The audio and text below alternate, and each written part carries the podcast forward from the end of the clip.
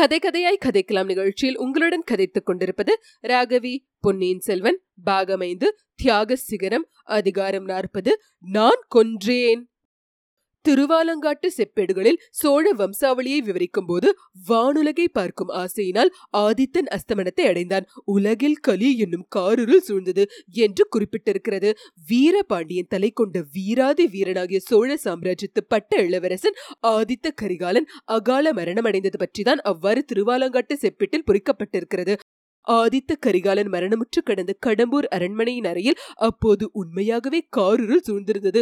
காலாமுகம் தோற்றம் கொண்டவனால் கழுத்து நெறிப்பட்டு தரையில் தடால் என்று தள்ளப்பட்ட வல்லவரையினுடைய உள்ளத்திலும் அவ்வாறே சிறிது நேரம் இருள் குடிக்கொண்டிருந்தது கொஞ்சம் கொஞ்சமாக அந்த உள்ளத்தில் ஒளி தோன்றிய போது நினைவு வரத் தொடங்கிய போது அவன் கண்களும் விழித்தன.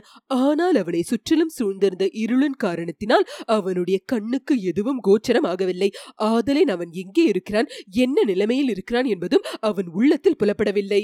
மண்டை வலித்துக் கொண்டிருந்த உணர்ச்சி முதலில் ஏற்பட்டது. கழுத்து நெறிப்பட்ட இடத்திலும் வலி தோன்றியது. மூச்சு விடுவதற்கு திணற வேண்டியிருந்ததை அறிந்தான். அந்த மண்டை வலி எப்படி வந்தது? இந்த கழுத்து வலி எதனால் ஏற்பட்டது? மூச்சு விடுவதற்கு ஏன் இவ்வளவு கஷ்டமா இருக்கிறது? ஆஹா அந்த காளாமுகன். அவனை தான் கண்டது உண்மையா? அவன் தன் கழுத்தை நெறித்து கொள்ள முயன்றது உண்மையா? இதற்காக கழுத்தை நெறித்தான் தான் சத்தம் போடுவதை தடுப்பதற்காகவா? தன்னை அப்பால் நகர ஒட்டாமல் தடுப்பதற்காகவா? ஏன்? அவனுடைய இரும்பு பிடியை மீறிக்கொண்டு தான் போக விரும்பியது ஏன்? ஆஹா நினைவு வருகிறது. ஆதித்த கரிகாலரிடம் போவதற்காக தான் ஐயோ அவர் கதை என்ன ஆயிற்று? நந்தினி என்ன ஆனால் ரவிதாசன் என்ன செய்தான்? தன்னை தடுக்க பார்த்து தரையில் தள்ளிய காலாமுகன் பிறகு என்ன செய்திருப்பான்? தான் இப்போது இருப்பது எங்கே? பாதாள சிறையிலா? சுரங்கப்பாதையிலா கண் விழிகள் பிதுங்கும்படியாக வந்தியத்தேவன் சுற்றுமுற்று முற்று பார்த்தான். கடவுளே இப்படியும் ஒரு அந்தகாரம் உண்டா? தான் விழுந்த இடம் நந்தினியின் அந்தப்புற அறையில் யாழ் களஞ்சியத்தின் அருகில் என்பது நினைவு வந்தது.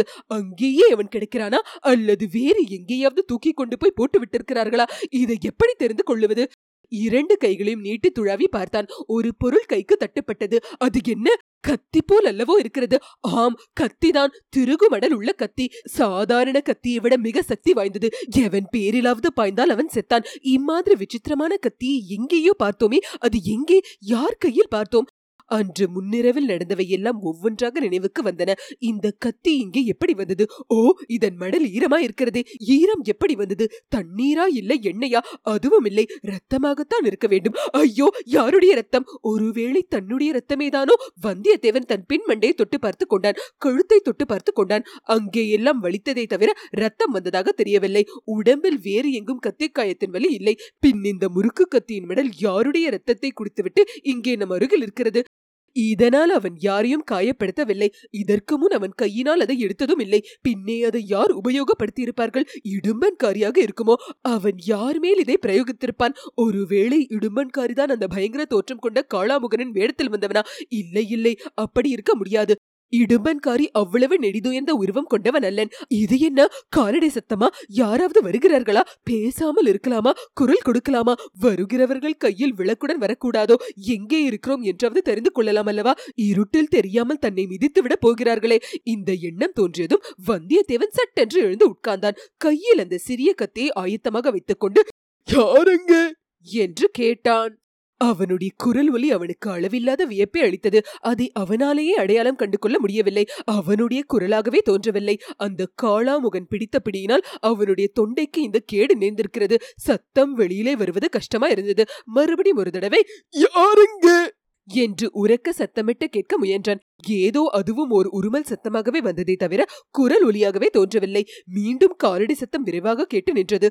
வந்தவர் அவனுடைய குரலை கேட்டு பேயோ பிசாசோ என்று பயந்து வந்த வழியே திரும்பி போய்விட்டார் போலும். இதை எண்ணி வந்தியத்தேவன் சிரிக்க முயன்றான். சிரிப்பு குரலும் அம்மாதிரி உரு தெரியாமலே ஒழித்தது சரி இனி உட்கார்ந்திருப்பதிலோ பயனில்லை. எழுந்து நடந்து எங்கே இருக்கிறோம் என்று சோதித்து பார்க்க வேண்டியதுதான். எழுந்து நின்றான். கால்கள் தள்ளாடின. ஆயினும் சமாளித்துக் கொண்டு நடந்தான். கைகளை எவ்வளவு நீட்டினாலும் ஒன்றும் தட்டுப்படவில்லை. தூரத்தில் ஏதோ சிறிது பளபளவென்று தெரிந்தது. ஆஹா அது நிலை கண்ணாடி போலல்லவா இருக்கிறது. அதில் எங்கிருந்தோ மிக மெல்லிய ஒளிக்கிரணம் ஒன்று பட்டதினால் அது பளபளக்கிறது. ரவிதாசன் கையில் புலியின் உடலை எடுத்துக்கொண்டு நுழைந்த தோற்றம் அந்த கண்ணாடியிலே பிரதிபலித்து வந்தியத்தேவன் நினைவுக்கு வந்தது. சரி சரி. நந்தினியின் அந்தப்புற அறைக்குள்ளேதான் இன்னமும் இருக்கிறோம். ஆனால் ஏன் இங்கே இப்படி இருள் சூழ்ந்திருக்கிறது? ஏன் நிசப்தம் குடிக்கொண்டிருக்கிறது? இந்த அறையில் சற்று முன்னால் இருந்தவர்கள் அத்தனை பேரும் என்ன ஆனார்கள்? இவ்விதம் எண்ணமிட்டுக் கொண்டே வந்தியத்தேவன் இருட்டில் தடுமாறிக்கொண்டு நடந்தான். வாசற்படிக்கு அருகில் போனால் ஒருவேளை வெளிச்சம் இருக்கலாம். அல்லது அங்கிருந்து வெளியேறி யாராவது கேட்டு நடந்ததை தெரிந்து கொள்ளலாம் என்று எண்ணிக்கொண்டு சென்றான்.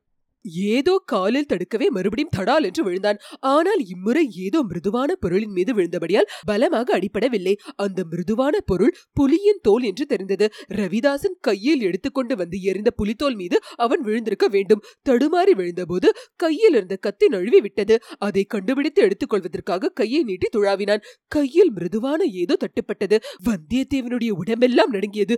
ரோமங்கள் குத்திட்டு நின்றன. நெஞ்சில் பீதி குடிக்கொண்டது அப்படியும் இருக்க முடியுமா என்று எண்ணிக்கொண்டே மறுபடியும் தடவி பார்த்தான். ஆம் அது ஒரு மனித உடல்தான். அவன் கையில் தட்டுப்பட்டது அந்த மனிதனின் உள்ளங்கை புலித்தோலை உடனே அகற்றி தூர எறிந்தான். பிறகு உற்று பார்த்தான். கண்ணாடியில் விழுந்த லேசான ஒளி பிரதிபலித்து கீழே கிடந்த உடலையும் சிறிது புலப்படுத்தியது. ஐயோ இளவரசர் ஆதித்த கரிகாலர் அல்லவா கிடக்கிறார்? அவரல்ல அவருடைய உயிரற்ற உடல்தான் கிடக்கிறது. வந்தியத்தேவனுடைய நெஞ்சு விம்மி தொண்டையை அடித்துக் கொண்டது. கண்களில் அவனை அறியாமல் கண்ணீர் ததுமியது நடுநடுங்கிய கைகளினால் கரிகாலனுடைய உடம்பின் பல பகுதிகளையும் தொட்டு பார்த்தான். சிறிதும் சந்தேகத்துக்கு இடமில்லை. உயிர் சென்றுவிட்டு வெறும் கூடுதான். அந்த உயிரற்ற உடம்பின் விழா பக்கத்திலிருந்து பெருகி பக்கத்தில் விழுந்திருந்த ரத்தம் அவனுடைய கைகளை நினைத்தது. அச்சமயம் அவனுக்கு குந்தவை பிராட்டியின் நினைவு உண்டாயிற்று. அந்த மாதரசி அவனை எதற்காக அனுப்பி வைத்தாளோ அந்த காரியத்தில் அவன் வெற்றி அடையவில்லை. முழு தோல்வி அடைந்தான். இனி அவள் முகத்தில் விழிப்பது எங்கனம்? அவனால் எவ்வளவு பிரயத்தனம் செய்ய முடியுமோ அவ்வளவும் செய்தாகிவிட்டது. ஆனாலும் பயன்படவில்லை. விதி வென்றுவிட்டது.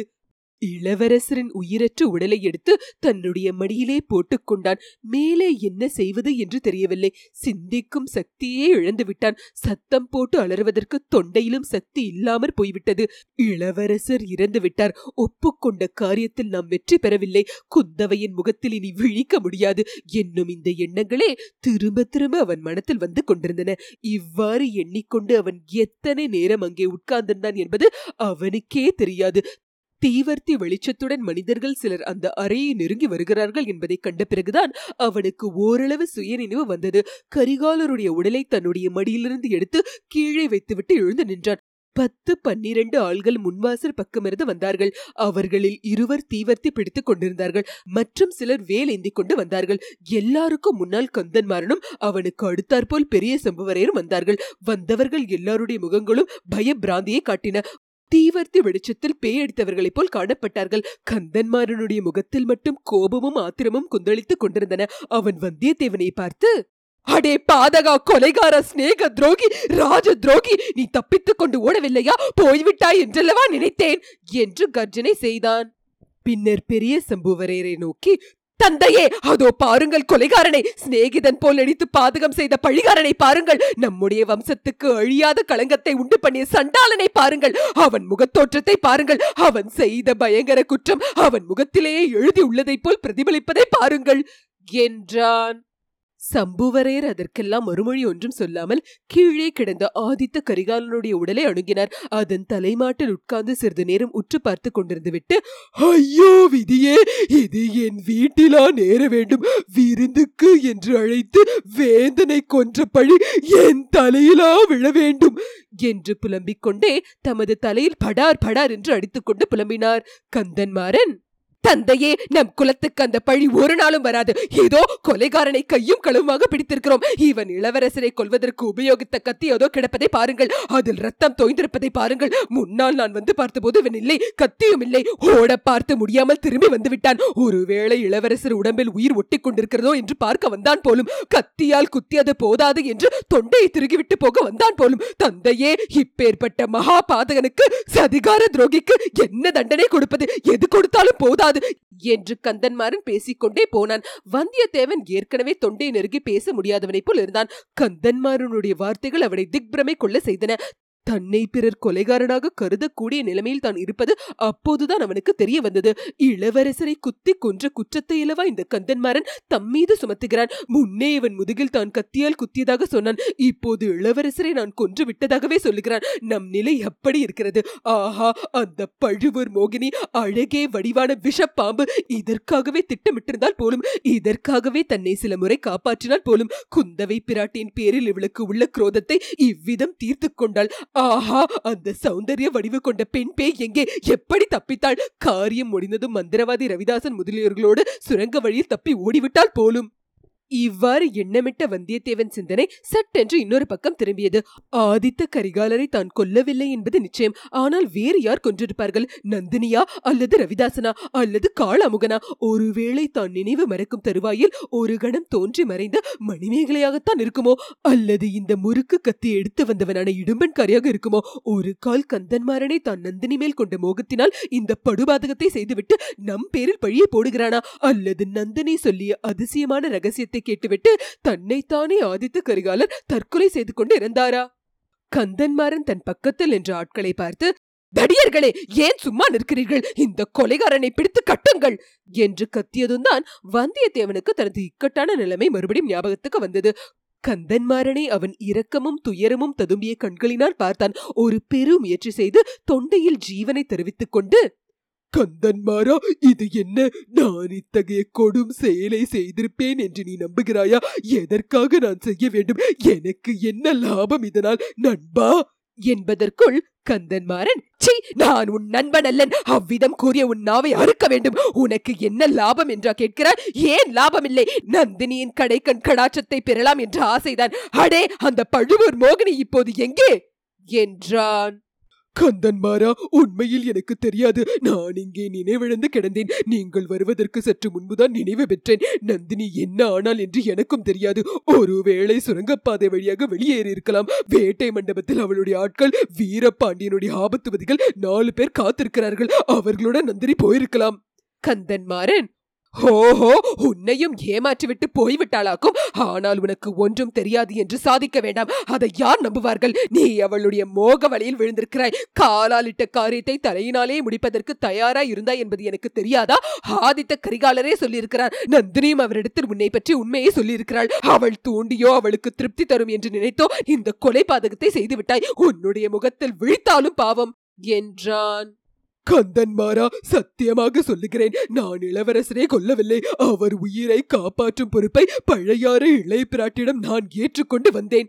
இவ்விதம் சொல்லித்தான் இளவரசரை ஏமாற்றினாய். பிறகு வஞ்சகம் செய்து குத்தி கொன்றாய். இல்லாவிட்டால் இந்த அறைக்குள் எப்படி வந்து சேர்ந்தாய்? எதற்காக வந்தாய்?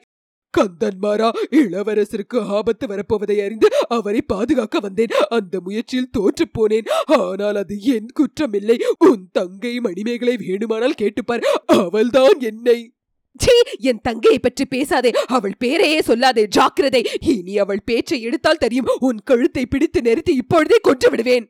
இவ்விதம் கூறிவிட்டு கந்தன்மாறன் வந்தியத்தேவன் மீது பாய்ந்து அவன் மார்பையும் தோள்களையும் சேர்த்து பிணைத்திருந்த கயிறுகளை பிடித்து ஒரு குலுக்கு குலுக்கினான். பின்னர் கீழே ஆதித்த கரிகாலன் உடலுக்கு அருகில் உட்கார்ந்து வேதனையில் ஆழ்ந்திருந்த சம்புவரையரை பார்த்து தந்தையே இவனை என்ன செய்கிறது என்று சொல்லுங்கள். நம் குலத்துக்கே அழியாத அபகீர்த்தியை உண்டு பண்ணிய இந்த கொலை பாதகனை என்ன செய்கிறது என்று சொல்லுங்கள். தாங்கள் அனுமதி கொடுத்தால் இவனை இந்த நிமிடமே கண்டம் துண்டமாக போடுகிறேன். தந்தையே சொல்லுங்கள்.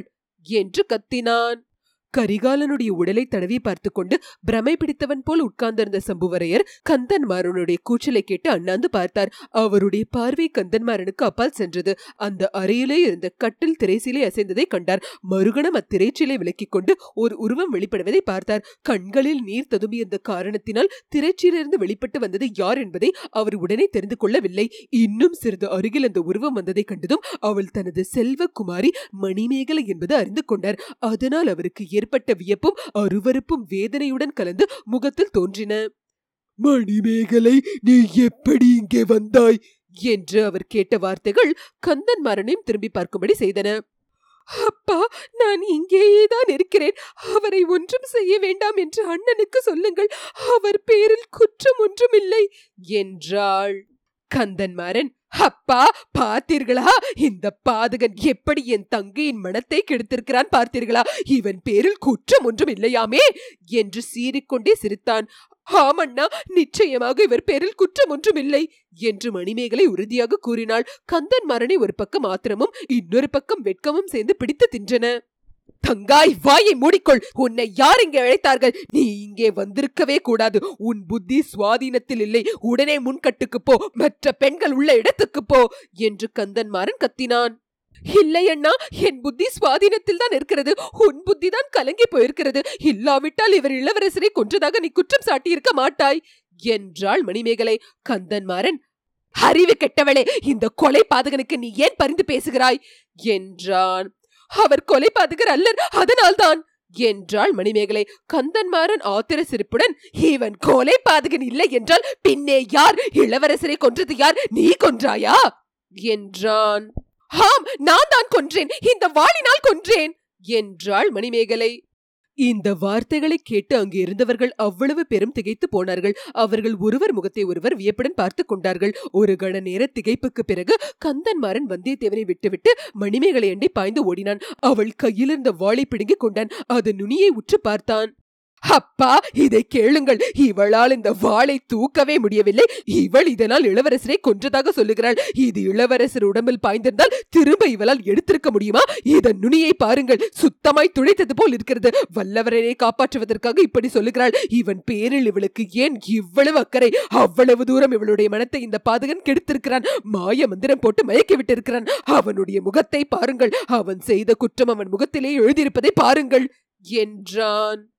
உண்மையிலேயே வந்தியத்தேவன் முகத்தில் வியப்பும் திகைப்பும் வேதனையும் குடிக்கொண்டிருந்தன. இத்தனை நேரம் மௌனமாய் இருந்தவன் இப்போது வாய்த்திருந்து கந்தன்மாரா நீ சொல்லுவது உண்மைதான். நான் தான் குற்றவாளி. உன் சகோதரி என்னை காப்பாற்றுவதற்காகவே இப்படி கற்பனை செய்து சொல்லுகிறாள். இளவரசி தங்களுக்கு நன்றி. என் உடலிலிருந்து உயிர் பிரிந்த பிறகும் தாங்கள் என்னிடம் வைத்த சகோதர பாசத்தை மறக்க மாட்டேன். ஆனால் தங்கள் தமையன் சொல்லுவதை இப்போது கேளுங்கள். அந்த புறத்துக்கு போய்விடுங்கள்.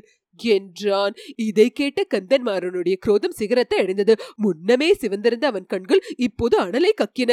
அடே எனக்காக நீ சிபாரிசு செய்யும் நிலைமைக்கு வந்துவிட்டதா? நான் சொல்லி கேட்காதவள் நீ சொல்லித்தான் கேட்பாளா? இவள் உன்னிடம் அவ்வளவு சகோதர வாஞ்சை வைத்திருக்கிறாளா? இவள் என்னுடன் பிறந்தவளா? உன்னுடன் பிறந்தவளா? என்னை காட்டிலும் உன்னிடம் இவளுக்கு மரியாதை அதிகமா? அது ஏன் என்ன மாயமந்திரம் செய்து இவள் மனத்தை அவ்விதம் கெடுத்து வைத்திருக்கிறாய்? உன்னை நான் கொல்லுவதற்கு இதுவே போதுமே. இதோ உன்னை யமனுலகம் அனுப்பிவிட்டு மறுக்காரி பார்க்கிறேன். உன் அருமை சகோதரி கையில் வைத்திருக்கும் வாளினாலே உன்னை கொல்லுகிறேன். அது உனக்கு மகிழ்ச்சி தரும் அல்லவா இவ்வாறு கத்திக்கொண்டே கந்தன்மாறன் வாளை ஓங்கிக் கொண்டு வந்தியத்தேவன் மீது பாய்ந்தான். இத்துடன் அதிகாரம் நாற்பது. முற்றிற்று.